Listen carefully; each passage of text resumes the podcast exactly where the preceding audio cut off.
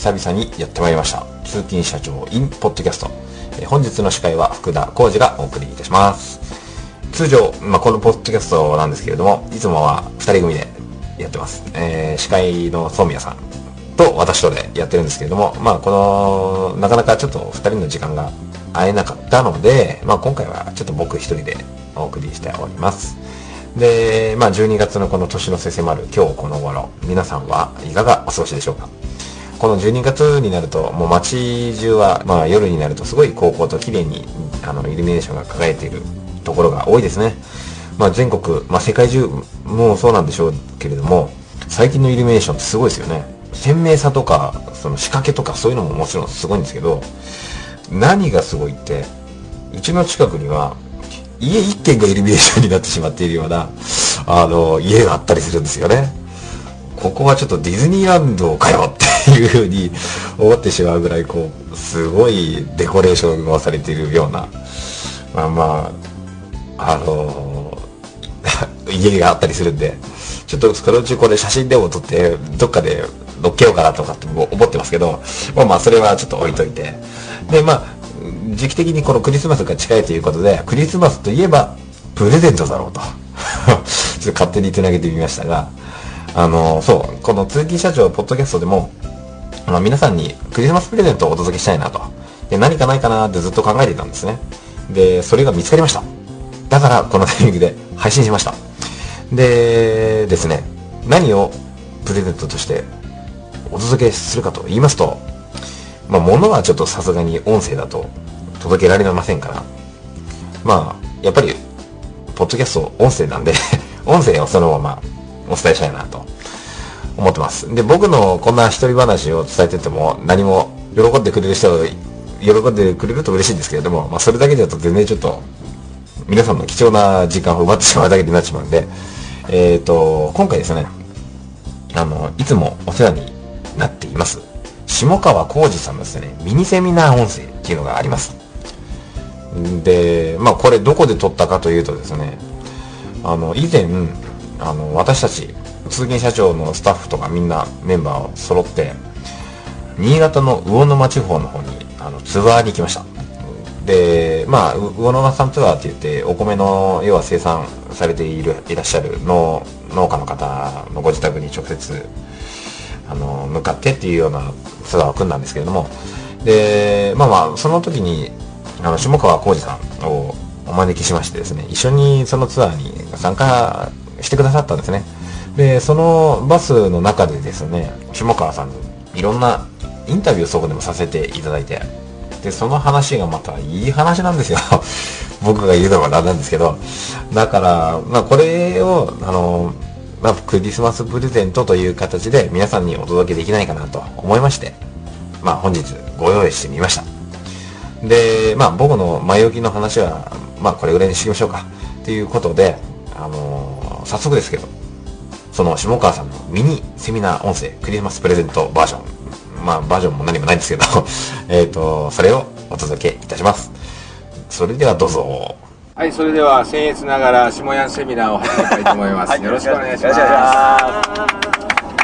えーっと僕はですね今いろんなところに、えーおおかげさんで呼んでいただいて、えーついこの間3週間前は福島県の小学校に行ってきまして、はいはいはいえー小学校の体育館で小学生を含めて、はい。お父さんお母さんとか、うんえー学校の先生さんがいっぱい集まってくださったり、はい。そういう講演をさせてもらったり、うんうん。えー先週はあの東京のはい。富士フイルムの本社で、はいはい。えープロカメラマンの協会がありましてね、はいはい。えーそのプロカメラマンの人が100人ぐらい集まって、はい。えー下屋公園ってやってって言われて、うんうんうん。あのお願いされたんですね、えで来月はあの福田さんの紹介でねあありがとうございます。埼玉県の大久保中学校で、はいこちらこそ。えー中学生対象に、うんあのお話を、はいはい。っていうお話をいただいてまして、うんで来週は横浜であの工務店の主催で地域の横浜の人に向けて、うんうんあの講演してくれって言われて、はいはいでそういうとこいろいろ行ってるんですよって言ったら、うん。そのお多くの方がね、うん。えーカメラマンの人に何を喋ってはいるんですか、確かにそうですよね。えー小学生の人に何喋ってんの、うんうんうん中学生の人に何喋ってんの、うんうんよく言われるんですよね、はいはい。で僕は別にあの小学生であろうがカメラマンであろうが、うんうんあの工務店の社長であろうがね、はいはみんな同じ人間やから、いうんうん。その人間としてその皆さんがうん。喜んでいただける話ってね、はいはい。そんな世代とか関係ないと思うんですね、うんうんうんでそういう中でいろいろお話をさせてもらってるんですけども、あの今日はですね、はい。えー皆さんに、うんうん。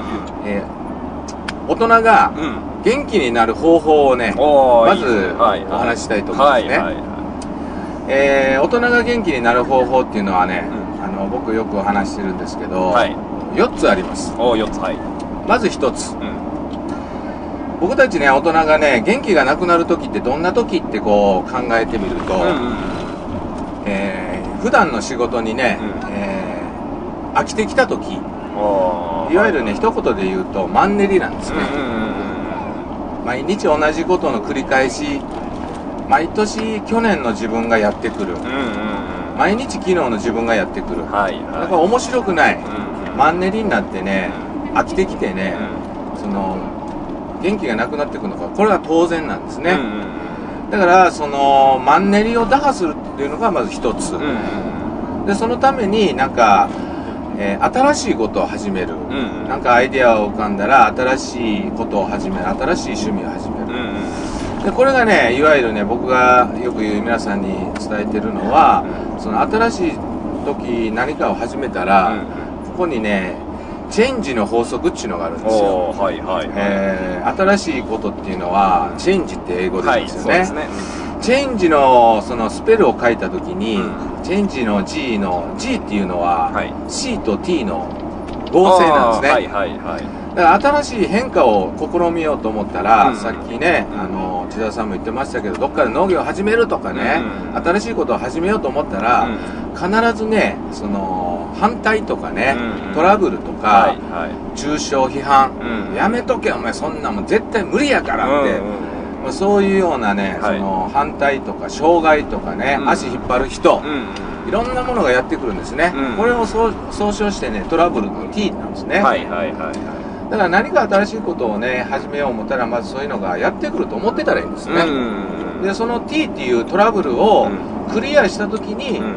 乗り越えた時に初めてその T っていうのが消えるわけですね。はいはいはでチェンジの G の T が消えたら、うん。チャンスに変わるわけですよ。いチャンス。はいはいはい。そこで初めてねあの自分が待っていた本来のチャンスっていうのがやってきて、うんそれが出会いであったり、うんビジネスチャンスであったり、はいはえー仕事がうまくいくいき始めるチャンスであったりね、だからまず最初何かそのマンネリマンネリを打破するために、うん。新しいことを次から次から始める、そしたらその必ず反対する人やトラブルや障害や壁やうん足引っ張る人や反対する人いっぱい出てくるって、それをまずその初めからあるもんやって思っておくわけですね、はいはい。うんそうするとそれをうまくクリアできて反論処理ができたり、うん。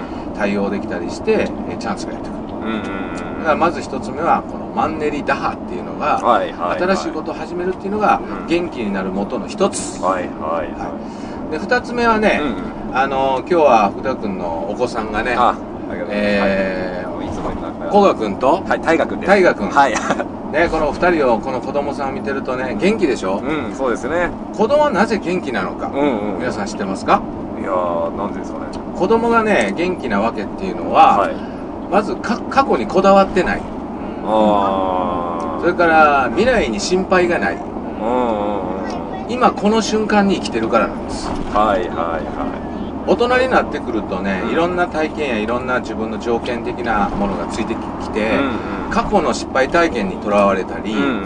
未来このままいったら俺あかんようになるんちゃうかっていう不安をいっぱい感じるわけですね、はいはいはいはい。だからか過去にとらわれて、う未来に心配を持つ、ん。だから元気がなくなる。あだから子供のねその様をよく見てたら本当こう天真爛漫でね、うん元気さをずっと保ってるでしょ、うんうんだからまずそれは過去に全然こだわりがない。あはいはいは過去も次から次から忘れ去っていくわけですね、いうんうんでその未来も自分の未来ってどうなるんやろ怖いな心配やなっていう子供いないわけですよ、うんうんだから大人もね未来に心配をね持たない。うんうんうん。で今この瞬間に幸せを感じるっていう。今この瞬間に生きるっていううんうんでそういうような考え方に変えた時に、うえーその元気がなくな不安要素がなくなっていく、はいで結局元気になる。うんうんこれが2つ目。うんうんうん。で3つ目はね、えー感謝すること、ああはいはえー感謝っていうのはそのありがとうっていうことですよね、いうんうん。で感謝といいことっていうのは交代番号でやってくるんですへいいことが起こったりいい人に出会ったら、はい。その出会いに感謝したり、うんいいことが起こったことに感謝したり、うん。誰々さんのおかげで俺はこういうあのありがたい環境に入れるんやとか、あの命をつないでいってるんやとか、えー常にその感謝をする。うん。で感謝をしたらまたいいことがやってくる。でいいことがやってきたら感謝する。はい。だから感謝といいことっていうのはその交代番号で繰り返しでやってくるわけですね。でいいことが起こったらそれは嬉しいし楽しいし、うん。幸せやしだから元気になりますよね、うんだから、えーなんかつまらんなおもんないなとかもうほんま、えー元気ないなっていう時は感謝が足りないはいはいはい。感謝していない証拠ですね、うん。っていうことでだから3つ目はその感謝をするっていう。う、んうんで僕はちなみにその、えー感謝っていうのは何をやってるかっていうと、はいはい。まあか漢字でねその感謝っていう漢字を書くと、うんうん。お感じたことを、うん。謝っていうのははい。言弁ですから、そうですね。言葉にして。はいはい。でその右はあのいるって書くんですよね、はいはい。え言葉にして弓矢でいるように、うん。パッと素早く相手に伝える。うんうん感じたことうわ嬉しいわ楽しいわめっちゃ幸せやあなたに出会えてよかったっていう感じたことをうん言葉に変えて、は弓矢でいるようにパッと素早く素早く相手に伝える、うん。これが本当の感謝です。ってはい。いう意味があるわけですけいど、で僕はその毎日毎日平日ねあの朝家を出てうん。ですぐあのドトールコーヒーに喫茶店に入るわけです。よはいはいはいはい。でもう朝8時半か9時ぐらいから、うんえー午前中はずーっとこの喫茶店に入ってるわけですよ、うんうんうん。で何やってるかっていうと、うん。その毎日毎日いろんなたくさんの人に出会ってあの感謝の気持ちを伝えるために、うんうん。はがきを書いたり。おだから毎日僕はあのはがきを50枚とか80枚とか120枚とか、うんうん。はがきを書いてるわけですね、はいはい。ではがきを書いてその感謝を届けてる、うんうん。でまあ僕はあの1年間にその出会いに関してあなたと出会っていただいてありがとうございます、ん僕の講演に来てあの話を聞いていただいてありがとうございますっていうはがきを1年間に大体3000枚から4000枚、はいはいはい。あの今年はもう4000枚ぐらいのペースでね、うん今この9月時点で3100枚ぐらい書いてきてるわけですね、うんうんうんでそういうねあの常々僕は感謝のお行動としてそういう感謝タイムっていうのを午前中持って、はいはい。えーはがき書いたり、えー手帳を書いたり本を読んだりしてるんですね、でそういうのを僕はあの日ば日頃のねその仕事の、うん時間半配分として、うん。一番その感謝タイムっていうのが一番大事なんやってはいはい。思いながら、あの日々を過ごしてるわけです。おだから3つ目はね感謝をすること。ーはいはで最後4つ目はですね、うん。えー大人の、えー悩みの大半いは、うん。他人との比較から始まるんですよ。ああはいはいはいはあいつに比べて俺はこんな能力が足れへんといか、あいつはいい車乗ってるんだけど俺は中古車やとか、ああの人はすごい家に住んでるんだけどこっちはあのこんな家だとうん。か、はいはいあの人はあんないい立派な服着てるから俺はこんな服だとか、うん。全てね他人との比較から始まって、うん。自分は情けないとかつまらんとか、あのあ自分はダメだとかね、はいはい。あの人は本を書く能力あるけど俺はないとか、うん。うんあの人はスピーチがうまいけど俺は下手だとか、うんうんうんあの人は早いけど自分はあの遅いとかね、うんうん結局ねその他人との比較から始まるからね、うん。その悩みが出てきて、はいはい。自分のね自己嫌悪の世界に入っていく、んうんそして元気がなくなっていく。うんうんうんだからその元気を保つ上で、うんうん。まず他人との比較を一切しない。はいはいはだからね僕はあの長い20年ぐらいのサラリーマン生活があいりましてね、うんうん。はい。その時はとにかく人よりもたくさんものをセールスして、うんうん。トップセールスになって、うん。たくさんお金を稼いで、はいはい。たくさん人よりもいいも服を着ていいものを食べて、うんえーそういうね価値観であの成功を目指してたんですけど、うんそれがね途中でねつまらんようになってきたんですね。いつまでたってもねその楽しい世界が待っていない。うんで仕事ってね頑張れば頑張るほど辛くなるもんやって教わったんですね、うんだから頑張るなって言われたんですよね、うん。だから頑張れば頑張るほど仕事は辛くなって逆にその楽しめば楽しむほど商売は儲かるんや。うんうんだから純粋にねその自分のし仕事を楽しむんや。はいはいはい。そのね背中を見せてたら僕もあの楽しみたいから仲間入れてとか言ってね、うんうん。人が集まってくる。はいそしてそういうファンがいっぱい増えて、うん。でファンっていうのはね、うん。あの日本語で言うと信者なんですよ信者。はいはい。で信者と書いて儲かるなんですよね、うんうんうん。ああはいはいはいだから元はその他人との比較をしないでうん。仕事を純粋に楽しんで、うん。えー自分の思い通り生きてたら、うん。結果的には自分のビジネスや商売もはいはうまくいくんですよ。いうんうんうんだからこのね、え4つをね、うあの大人がね、はい。実践すれば、うんうん。ね、そういう感じで実践していくと、ういつもいつもね、あの元気が保てるわけですよ、ね。うんうんそして仲間が増えるし、うんうんえー商売も楽しくなる。はいはい。これがね僕のあのよく講演でお話ししている、うん。大人が元気になる4つの方法、はいはいはいはい。こういう形でね、えー僕も自分自身がね、うんうん。あの自分らしく、うん生きていけるようになりましたね。うん。やっぱりこのね、あのー今の時代ねうんいろんなあの社会現象や環境がこう様々ありますけどね、うん。やっぱり自分の考え方をこうきちんと自分軸って持っていたら、環境がどう悪かろうであろうともね、うんあのー楽しく生きていくことはできますし、はいはい。商売もねこんだけ不景気やって言う人もいればね、うん。いやーおもろいわ楽しいわ儲かるわっていう、あのー絶好調な人ってうんいっぱい世の中にいるわけですよ、はい。だから要はね、あのー考え方次第だと思うんですね、でそんな感じでね僕はあの自分のその本当のねそのなんていうかね生きてきた、えーこの世の中に何をするために生まれてきたんかとかね、え人間いつかそういう時考える時が来ると思うんですよね、はいはいはい。それがねやっぱりあの自分らしさ。うんうんうん。自分らしく生きていくっていうことだと思うんですね、はいはだからやっぱりあのいろんなあの悩みを持った人元気のない人が世の中に多い中ね、うんやっぱりその結局はあの自分探しをやっておられると思うんですよ、いはいはい。は本当の自分ってどんなんやろういうんうん。自分らしい自分ってどんなんやろううんうん。でいろんな人と出会ってその心にスイッチが入るわけですよ。はいはいはでなぜ心にスイッチが入るかっていうと、いうんうん。そのあの自分らしい自分ありのままの自分のことを、素のままの自分っていうわけです、はいはいそうですね。素のままの自分にうん。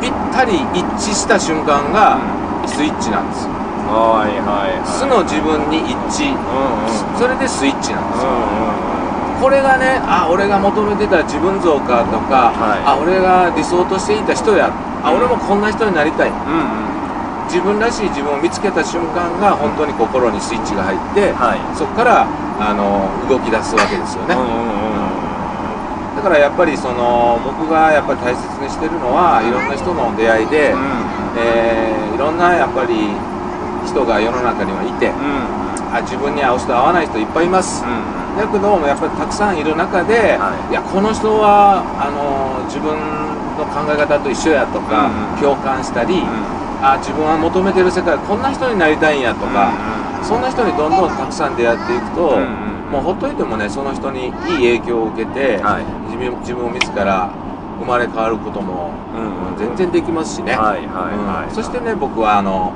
人間って進化していくと思うんですよね、だからあのー今光河君とかがね多分、はポケモンで遊んでると思うんですよ。はい僕もね息子が2人いて、はいはい。えー息子が幼稚園小学校の時に、あのポケモンでいっぱい一緒に遊んでたんですよ、はいはい。そしたらね息子から教わりましたよ、これはね、はい。パパねこれはね人影っちゅうんや、うん。うん。でこれ人影からねそのリザードっていうのに進化するんや。はいはいはお進化したらどうなんねん。いうんうん。強くなるんや。うん。強くなってねひ人影の時は走れなかったけどリザードに変わった瞬間走れるようになるんや。はいはい。これがねパパ進化っちゅうんや。うんうんおおそうなんやっていう、うんうん。でそのリザードからね今度リザードンに進化するんや、うんでリザードンに進化したら羽が生えてうん。空を飛ぶようになるんや、はいはいはそして口からね火を吹くんや。いはい。はでどんどん強くなって、うんこれがねパパ進化っちゅうんやでって。いうんうんで子供から教わったわけですよ。はいはいはい。でその当時のね僕はあのサラリーマンをねうんうんあの20年ほどやってて、はい。毎年同じ自分がやってきてて、うんうん毎日同じ機能の自分がやってる来てくるくる、うん。その進化がない人間だったんですね。はいはいはあそれでね僕はその息子からのポケモンの進化論を聞いてい。はもう愕然としたわけですよ。このちっこいちっこいポケモンに比べて俺はなんやねんと、いうんうん全然進化してないな、うんうんうんだからできなかったことがうできるようになるのがパパ進化やでってね、うんうんうん息子から教わりましたよ。はそこからね僕の人生のテーマはね進化や。はいはい。エボリューションやって思ってね。うんそのどんなあの才能ない凡人でもね、どんだけさその俺にはその何の取り柄もないわってその当時僕は思ってたんですけども、でもね人間って無限の可能性があるんやでいろんなものをね掘り出したらいろんなことができるようんうん。でそこから僕の進化が始まって、はいはい。えーいろんなことをするようになっていろんな世の中に、あのお役に立てるようになったり喜んでいただけるようになって、こんな今のこう自分ができたんかなって、はい。えー思って、うん。今度は僕がいろんな人にうん。勇気と自信をあ与えて、うんえーもういろんなそんな普通の人でもねうん、うんもうどんどんどんどんその伸びしろっていっぱいあるから、はいはその思いっきり進化しようぜっていうねい、うんうん。そういうようなねその勇気とこう元気とやる気をね、うん。その与える役割がね、うんうん。僕にはあったんかなと思って。なるほどなるほど。それで僕のお話でよければ、うん。お話講演でもさせてもらいますよいうことで、うんこんな話をね、うん。よくさせてもらってます。あーもう私自身もやっぱりその下川さんからその勇気と自信をもう気づかせていただいてもう行動できてきてるなと、まあ、自分なりに進化してきてるんじゃないかなっていうふうに感じてて、でそんな下川さんとこうやり取りさせていただいてる時にあのーまあ先ほどのお話の中にもあったようにはがきですよね。書かせて送らせてもうもちろんいただく前にすでに一番初めに下川さんから達筆なあの一筆入魂のあのはがきとかをいただくんですね。ああいうそのそれこそ一筆入魂のはがきとかっていうのはどういったところから始まっていったんですか？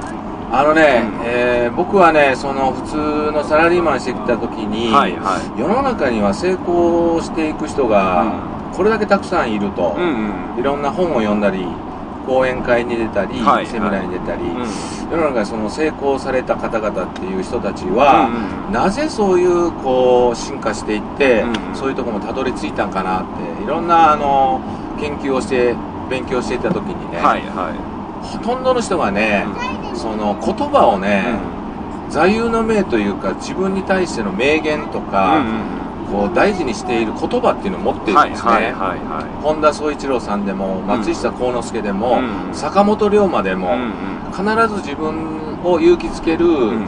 その一言って持ってるんですね、でやっぱりねその考え方も言葉を変えたら考え方が変わるって言われるってぐらいね、うんうん。いい言葉を、うん。あのやっぱりその言霊って言って、はい。その言葉言葉からパワーをもらって、うん。その考え方に、えー影響されて生き方が変わるぐらいの大きな力を持ってます、はいはい。でそういういい言葉って日本語にはに無限にあるわけです、うんうん日本古来からのね、うんうん。その成功格言とか、はいはい。人間を元気にする言葉とか、うん勇気を与える言葉とか、うん。例えば僕が一番好きな言葉はあの勇気の羽を広げたあらあはい。必ずチャンスの風が吹く、うんうんうん。ね、勇気の羽をねバーって広げたら絶対風が吹くよ。うん絶対チャンスの風が吹くよ、うんうん。だから勇気を一瞬の勇気を常に出すんやっていう、うんこういうね僕のその座右の銘っていう言葉があるんですけど、はいはいはい。でそういういっぱいたくさんの言葉をね、うんあのボールペンとかマジックペンで書くんじゃなくて、うん日本人のその大和魂を込めてね、うんうんえー筆の字で書くと、うん。ものすごい魂がこもってくるんですね、はいはい。でそれを僕はあのいろんな人にえーいい言葉を筆文字でうん。はがきに作ったりして、うん。そうやって送っていたら、うんいろんな人からねその感激の言葉をこう感謝されたり、はいえー感動しましたって言われたり、うん。いろんな人にその勇気を与えるこうことができるんやなって気がついたんですよ、あー。そしたらその、えー10人20人っていう少ない人にそういうあのはがきを送るよりもたくさんの人にいっぱい送ったらたくさんの人がなんか気づいてくれて、うんうんえー元気の元になるんちゃうかなと思って、うんそのそういうのをねそうですね今から、えー10年ぐらい前からそういう習慣がついて、はいはい。えーコツコツとやっていたら、うん。でやっぱりそういうははもなんちゅうんですか反響がいっぱい返ってきて、うんうんまあ、今ではその僕の筆文字をはい。教えてくださいとか、はいはいはい。僕も私もこの字が書きたいんで、うんうんその下屋筆文字セミナーに参加したいですっていう人がね、うんうん。たくさん増えて、えー逆にそういうあの筆文字の書き方をね、うん。その教えるビジネスも僕にとってうんありがたくもこう生まれたりしたんですね。はいはいはいはいうんはでそういうところからきっかけで、うあの一つ一つのね、こ言葉を大切にしようよっていい。うところから、あの日本人のその文化の一つであるハガキとか、うん筆文字とか、はい。まあ、日本人のねその大和魂につ通じるような、うんうん。ところで、うんえー日本人魂っていうのを大切にしたいなと思ってななるほどなるほど。でそういうのをねあのコツコツやってたらあのいろんな多くの人が始めてくれて、はいはまあ、行く行く末どっかで、あの郵政大臣から表彰されるのちゃうかな、い。うんうんうん。ええ。でも僕が毎日自分のオフィスに行った時には、は日本全国からいろんなお手紙やおはがきが、うんうんうん。まあ、10通15通毎日やってくるわけですね、はいはいうんうんうん。でそれを見るだけでまた元気が出ると、うんうんもうその元気のねサイクルに入っちゃったんですよ。あでそれをねその僕一人だけじゃなくて、うん。みんなも体験できるんやでって、うん。うんはがきってさ別に小学生や中学生でも書けるあ。わけですよ、はいはいはいはい。で現にね僕は中学生や小学生からもはがきがどんどん来るぐらいね、うんうん。そういうところからそういう習慣があれば、うんうん。習慣が人生変えるんやでっていう、うんうんでそういう簡単なところでも始めたら、うんいくらでも人生って変われるんや、はいはい。変えることができる、うんでそういうのをねあの共感してくれる人にね、うんうんあのやってみたらってこう具体的にね、うんあの方法としてお伝えしてるわけですねはいはいはいはい。ああなるほど。もうでも今じゃあそのそれこそまあ先ほどお話にあったまあ中学校とか小学校とかっていう公演の会場もそうですけれども、その前にやっぱりなんていうんですか、僕が一番初めに下川さんのこの話を聞いた時には小学生たちにそういう話がもう通じるのかなと初め思ってたんですよね。はいはいはでそこっていうのはどういうふうにして子供たちにもその自分の考えを伝えていく時っていうのはどういうことを考えながらお話しされてたりするんですか？いあのね、うん。えっ、と小学生は小学生のこう頭脳を持ってますから、はいはい。大人にが聞いて分かる話でも子供は分からないっていうのも、んやっぱり当然ありますよね、はいはいはいだからさっきのポケモンをおもちゃを持って行ってね、うんえーポケモンでもこうやって進化していくんよって、うんだから君たちもその逆上がりができないかったけど練習して逆上がりが1回できたら嬉しく感じるでしょ、はいはい。で逆上がりが10回できたら、うんめっちゃ面白いで楽しいでしょ、はいはいはい。でそれ10回できるなったらどうすんねんって言ったら、うんできない子を見つけて教えてあげるんやって、うんうんで自分が人の役に立つっていうことをね、うん実感するんやはいはいはい。人からね、えー、物を教わってねありがとうって言うよねって、うんうんで人間はね人からありがとうとか感謝されたらねうん。一番元気の元になるんや。だかあら自分ができるようになったら人を教えてあげる、ん。こういうこともやった方がいいよね。あはいはいはい。それからその小学生や中学生でもね、うん。そのいずれはうん。社会人になってん。大人になって、はいはい。え社会に出ていく、うん社会に出ていった時に、うん。一番大切なことは何かっていうと、うん人から好かれることや。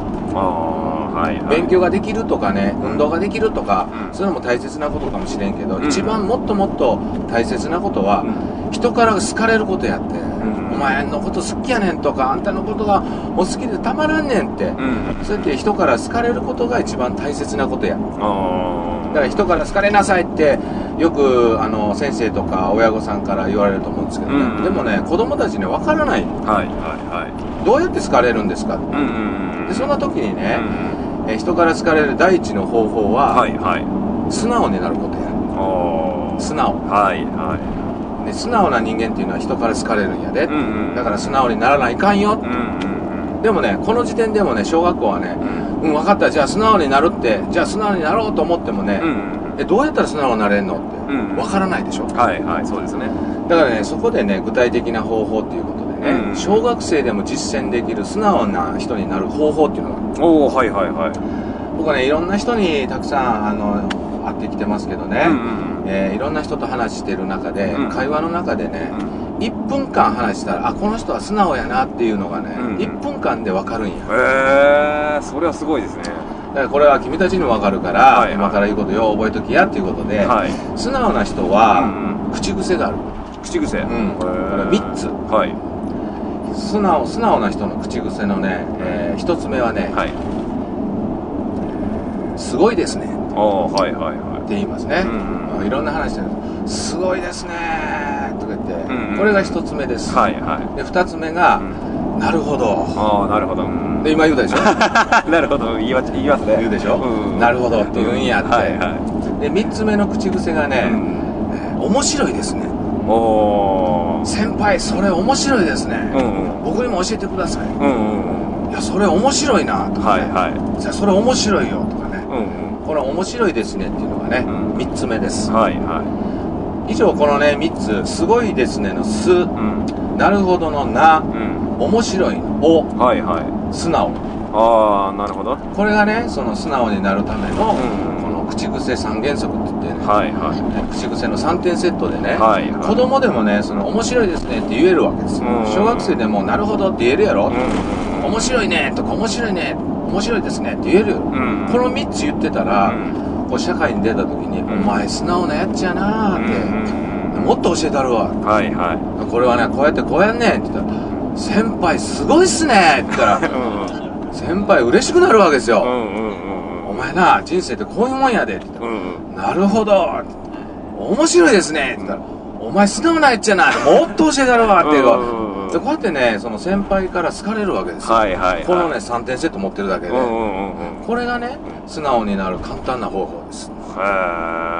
で小学生の頃から、はいはい。そういう3点セットの口癖をね、うんうんうん。いい口癖を持ってたら、うんうんうん。あの人から好かれるんやよ、うんうんうんこの3つでいいはいはいはい。簡単なことですよ、うんうんでこういう話って、うん。小学生でも分かりますよね。うん、うんうん。でこういう話をね連発でやる。へえ連発。連発。だから大人でも分かるし、うん。子供小学生でも分かるような話を、うんうんあの僕はそうやってん。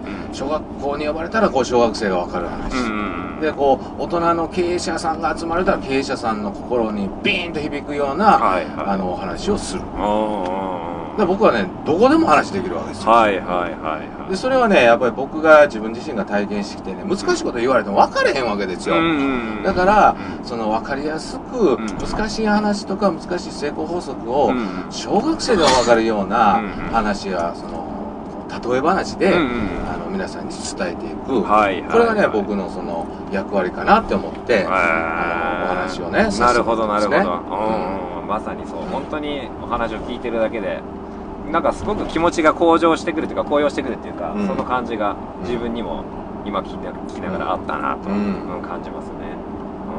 もともとはやっぱりその普通の20年間もサラリーマンだったわけですもんね、うんそうなんですよ。それからん。どのタイミングでやっぱり僕はやっぱそのきっかけが一番、うん、知りたいですよね。えっとね、僕はやっぱりその子供の頃から家がね、その貧乏でね、はいはい。その絶対に親父みたいになりたくないと思ってね、もっとね、その自分のやりたいことができる、うん。その自分の大人っていうこの人間になりたいと思って、はいはいはい。そのためには勉強やと思って、うん。中学高校とこうスパルタ塾に通って、うんもうしばかれながら勉強してたわけですよ、うんもう答え間違ったらもうばっかぼかどつかれたり蹴られたり、うんもう走ってこいって走り走らされたりね、もうはい恐怖政治のような感覚でね、はいはい。その恐怖のモチベーションでもってその勉強の塾に通って、うんうんうんでそのぐらいその高い偏差値を取って高いうんいい大学に入って、はいはいはい。いい会社に入ったうんら幸せになれるんやって思って、そういう道を歩んできたんですね、うんうんで会社に入る時もお給料が高い、えー証券会社商社、はいはい。銀行、うん。もう軒並みそういうところをこう就職活動でうん。内定もらって、うん。一番給料が高い、ん。その、えー大手証券証券マンに入ったわけですね、はいはい。でそのそこで結局10年間サラリーマンしたんですけど、うん。えー22、3から入社して32ぐらいまで、えー証券マン、サラリーマンで一流サラリーマン、エリートサラリーマンとしてね、30、32ぐらいで年収1500万ぐらいもらってたわけですよ。そんだけお金もらったら普通の人から見たらめっちゃ幸せなように感じるかもしれないですけどうん。僕もそう思ってたわけですよ。はいはいはい。ところがねう、ん。仕事が辛くて辛くて、もうえー本当にね、もう、ストレスがいっぱい体中にあってね、うん。健康診断なんか受けるとね、血液検査でもね、注射入れても血が出ない。もあうドロドロになって、はいはいはもう本当にね、そのノルマノルマでね、うん。その自由が全くない世界いで、うん。もうその、やりたくない仕事もやらないといけない。好きじゃない仕事でもやらないといけない。はいはい。そういう束縛の世界で生きててね、うん。これは俺が求めてた成功ちゃう言うてね、うん。気がついたわけですよ。うんうんそこでね、その転職1回目の転職で、その外資系の生命保険会社に入って、うん。自由な立場で、歩合制という能力級のこう給料ではい。自由に羽ばたこうと思って、うんうんで結局そこも11年間勤めたんですけど、はいはそれでもねトップセールスマンになったってその成功やないと思ったわけですよ、はいはいはさて俺は何を目指してるのかなっていう、うんうんでそこからねもう分からなくなってね、うんうん何が欲しいんかどういう人間になりたいんか全く分からなくて夢も目標もないわけですよ、うんうんうんやる気もなくなって、はいはい。でどんどんどんどんこう落ちぶれていってね、うんもう行くとこないからね小さな感動を求めてパチンコ屋に行くようになったわけですよ、うんうんうん。あの777の並んだ瞬間の感動ってね もうそれぐらいねそのしか楽しむ心の余裕がなくなってしまって、うん。結局23年間ずっとパチンコ屋にこう入り浸りになって、へー。パチンコ屋引きこもり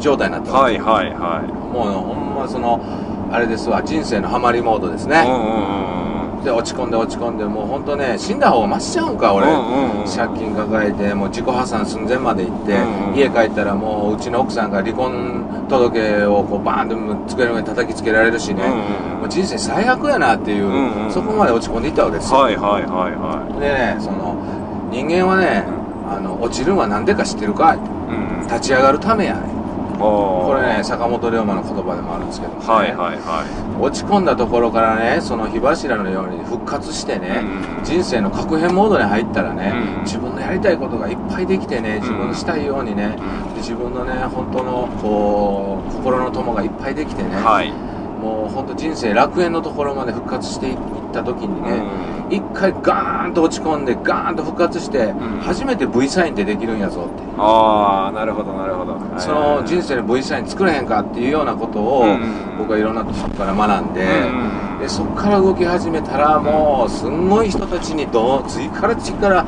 出会っていったわけですよ、はいはいはい。僕はあの本当に人生を変えた2人の師匠がいてね、はい。1人はあの本庄さんもね対談されたうん。神田正則さんですけどね、はいはい神田正則さんと出会ってもあの人の考え方してること社会貢献したこと、うんうんうん。大きな感動をもらって、うんうんで2人目はその中村文明さんっていうね、はいはいはい。三重県出身のね、うんうんあの黒船カンパニーの社長で、うん。あの人の生き様を見て僕もこんな人になりたいと思って、はいはい。でそういういろんな人をつかつか辿っていって、うん。もう本田健さんや望月俊孝さんや天竺マンや大島健介やって、うん。世の中にはねその幕末の志士のような人がいっぱい世の中におるっていうのをね目の当たりに追加追加していって、うんうんうん。でそういう人たちがやってきた成功法則を僕はもうつ追加追加からね、うん。TTP していったんですあね TTP TTP、うんこれが徹底的にパクる。はい。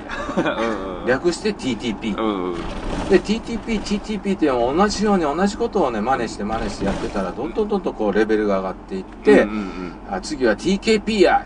うんうん。ちょっと変えてパクるや、うんうん。うん TKP、ね、ちょっと変えてちょっと変えて自分らしさを少しずつ出して、うんうんそして三段三段活用さ最後はその OKP や、うん。うん思いっきり変えてパクるんや。うんうん。原型をとどめてない状態で自分らしさを出すっていう、うんうんうんでこういう自分の成功法則ができて、うんうんうん。で自分がこう晴れて自由なことができるようになったかなああなるほど。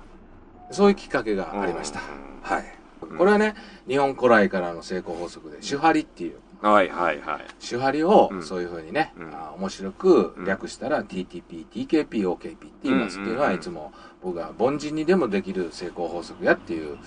だからとにかくいいモデルを見つけて、ううんまくいった人を見つけて、うん真似すればいいんだ。はいはいはい。そう真似ぐらいできるやろっていうで、自分らしさを出していって、自分オリジナルになっていくんや。で、日本語でもね、その新しいことをする。新しいっていう漢字あるでしょ、はいはい。あれ、立っている木に、うん。斧を打つって書くんですよね。ああ、はいはい、そうですね。だから立っている木があって、それ斧を打ったら机にもなったり、うんうん、箸に、お箸になったり、はい家具になったり、うんいうん。ろんなものに変えれるでしょ、うんそれが新しいっていうんや。うんだからそもそもオリジナルの新しいのを見つけるのはう、んもうほんとエジソンぐらい任しとったらええんや。ああうんうんだから自分は誰かの真似をし始めて、うんでちょっとあの工夫やアイデアを加えて、うんうん自分のオリジナルっていうことでやればいいんじゃないの、はいはいそれやはったら誰でもできるやろっていうね、いうんうんうん。で僕もその筆文字も書き出したら、えー TTP、TKP、OKP を進んで、うん下屋の筆文字講座っていうのができるようになった。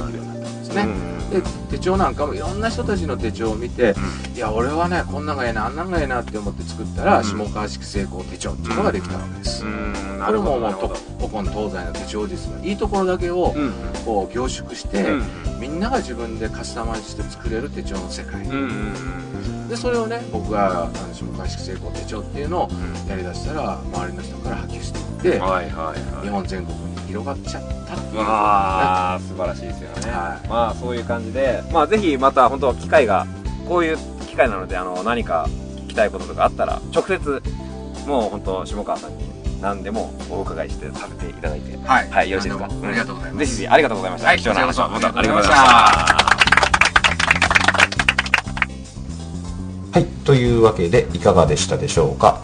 えっとですね、このお話をしてくださっている下やんこと下川浩二さん。実はですね、先日、あの、ホノルルマラソンに参加されて、で、完走されて帰ってきましたね。いやー、あ、そうそう、この、そのホノルルマラソンの、あのー途中経過とか、動画で、 mixi とか、ブログにアップされてますんで、もしよかったら、あの、覗いてみてください。すごいですよ。ちょっと僕感動しちゃいました。あの、ゴールシーンの動画とかがあるんですけど。でですね、下川さんの、何がすごいって、あの、ホノルルマラソン完走したのもすごいんですけど、下川さん自身もこういうインタビューの音声とかを配信されてるんですね。で、その音声をどんどんコピーしていいよって言うんですよ。普通 CD とかってコピーしちゃダメじゃないですか、著作権とかのいろんな問題があるから。だけど、そういうの関係なしに、下川さんは、どんどんよかったら、じゃあコピーしてみんなに聞かせてあげてよっていうような方なんですよ。本当にすごくて。で、僕もそれを真似していこうと 思ってまして、で、この音声を聞いて、もしいいなと思った方いらっしゃいましたら、お友達に教えてあげてください。で、CD に焼いても OK ですし、テープにダビングしても OK です。このポッドキャストの便利なところは、実は、こんな音声があるよって、聞いてみてって、教えてあげるだけで、この音声でお友達聞くことができます。あの、通勤社長、ポッドキャストで検索、インターネットをかけていただくと、この音声が聞けるページに行きますんで、CD に焼く手間もないし、テープにダビングする手間もいらないということで、簡単にコストもかからないで、あの、教えてあげることができるんで、よかったら教えてあげてみてください。でですね、ちょっと最後に、この2008年を振り返りましたよ。私は本当に多くの人にお世話になったので、もうインタビューをさせてくださった方たちもそうですし、まあその、それを支えてくれたスタッフサイド、まあそして成功塾の吉田さんもそうですし、で、もちろん忘れちゃならない、これを聞いてくださっているあなた自身もそうなんですけど、本当に皆さんにお世話になりました。ありがとうございました。もう本当、これはですね、お世辞とかそういうのを抜きにして、本当皆さんの、そういう聞いてくれる人たちがいなければ成り立たなかったことですしね、これ本当にありがとうございますと、本当思ってます。この通勤社長のポッドキャストなんですけれども、2009年も走ります。走っちゃいますよ。で、ついさっき宗宮さんとあの話をして決めてたんですけど、あのーまあ楽しいことを音声に載せて配信していきたいなと思ってます。なので、2009年もどうぞよろしくお願いいたします。というわけで、2008年も残りわずかとなっておりますが、皆さん良い年をお過ごしくださいませ。それでは本日は通勤社長、ポッドキャスト、福田浩二がお送りいたしました。それでは皆さん、良いお年をありがとうございました。